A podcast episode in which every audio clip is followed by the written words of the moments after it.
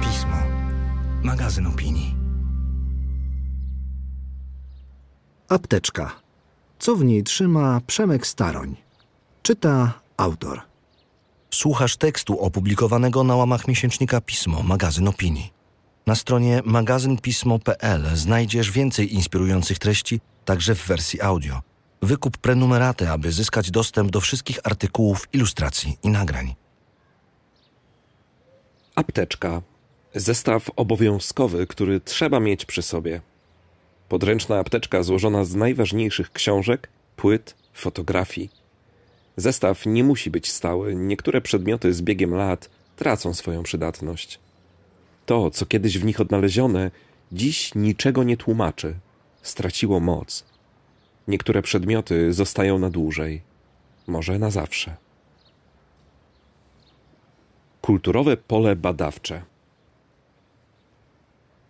Spotkałem się z wieloma definicjami kultury, ale zdecydowanie najbliższa jest mi ta, która nie wartościuje elementów, jakie się na nią składają. Moją niepodręczną apteczkę wypełniają więc najróżniejsze przedmioty. Są to m.in. klasyka kina, książki filozoficzne oraz literatura piękna, ale też playlisty na Spotify, animacje, komiksy, klocki Lego czy figurki Funko Pop. Bliskie jest mi także wszystko to, co zasadza się na koncepcji homo ludens. Prowadząc zajęcia, świadomie korzystam z formy widowiska. Używam rekwizytów, by przedstawić uczniom różne koncepcje filozoficzne i eksperymenty myślowe. Dylemat wagonika omawiam posługując się zabawkami z zestawów Happy Meal McDonald's, a monadologię Leibnica wyjaśniam przy użyciu herbatników. Często sięgam też po nowe technologie. Wszystkim, którzy krytykują media społecznościowe, zawsze powtarzam, że mogą być one świetnym narzędziem dydaktycznym, tak samo jak sam smartfon.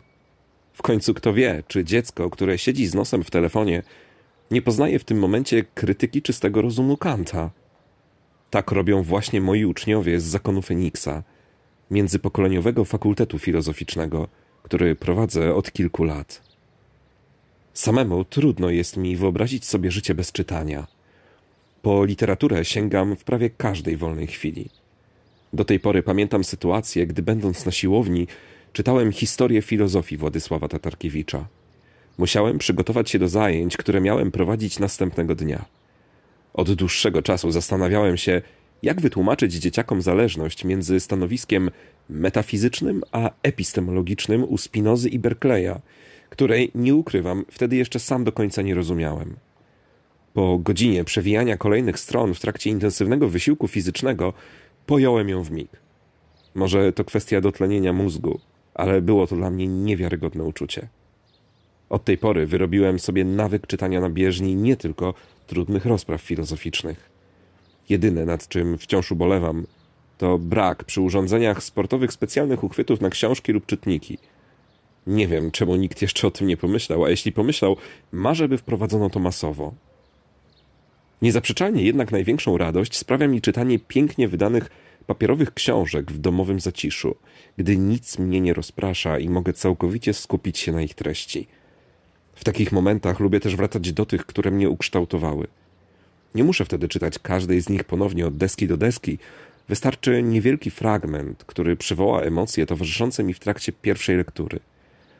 Jedną z nich jest graficzny zbiór opowiadań opowieści z najdalszych przedmieść Shauntana. Ten australijski autor to prawdziwy mistrz łączenia obrazu i słowa. Kolejnym przykładem jest Mały Książę Antoine de Saint-Exupéry'ego, którego połknąłem w wieku ośmiu, potem dwunastu i szesnastu lat oraz wiele razy będąc już dorosłym. Równie chętnie wracam też do książek naukowych poznanych jeszcze w trakcie studiów. Przede wszystkim do teorii literatury XX wieku Michała Pawła Markowskiego i Anny Burzyńskiej. Wierzę bowiem, że uczymy się całe życie poprzez powtarzanie, przypominanie i ponowną interpretację. Dzięki temu kształtuje się też nasze krytyczne myślenie, którego nie wyrobił w nas odpowiednio system edukacji. Gdy teraz się nad tym zastanawiam, dochodzę do wniosku, że w myśleniu o kulturze przyświecają mi chyba najbardziej słowa Umberto Eco, który swoją domową biblioteczkę traktował jak pole badawcze. Mówił, że mimo iż nie przeczytał każdej książki, którą posiada, to zawsze może po nią sięgnąć, gdy będzie tego naprawdę potrzebował. I chyba podobnie jest z moją apteczką. To dlatego jest tak pojemna. Wysłuchał Mateusz Rösler. Przemek Staroń. Urodzony w 1985. Psycholog, nauczyciel, trener, wykładowca, autor książki Szkoła Bohaterek i Bohaterów, nagrodzony przez Komisję Europejską twórca międzypokoleniowego zakonu Feniksa, tutor niemal 50 olimpijczyków z filozofii, wyróżniony w konkursie imienia Ireny Sandlerowej za naprawianie świata, ekspert w Instytucie Strategie 2050, nagrodzony LGBT Plus Diamond 2019 Polish Business Award, wybrany człowiekiem roku Gazety Wyborczej za wzorowe sprawowanie, nauczyciel roku 2018. Tekst ukazał się w 37. numerze miesięcznika Pismo, magazyn opinii. Czytał Przemek Staroń.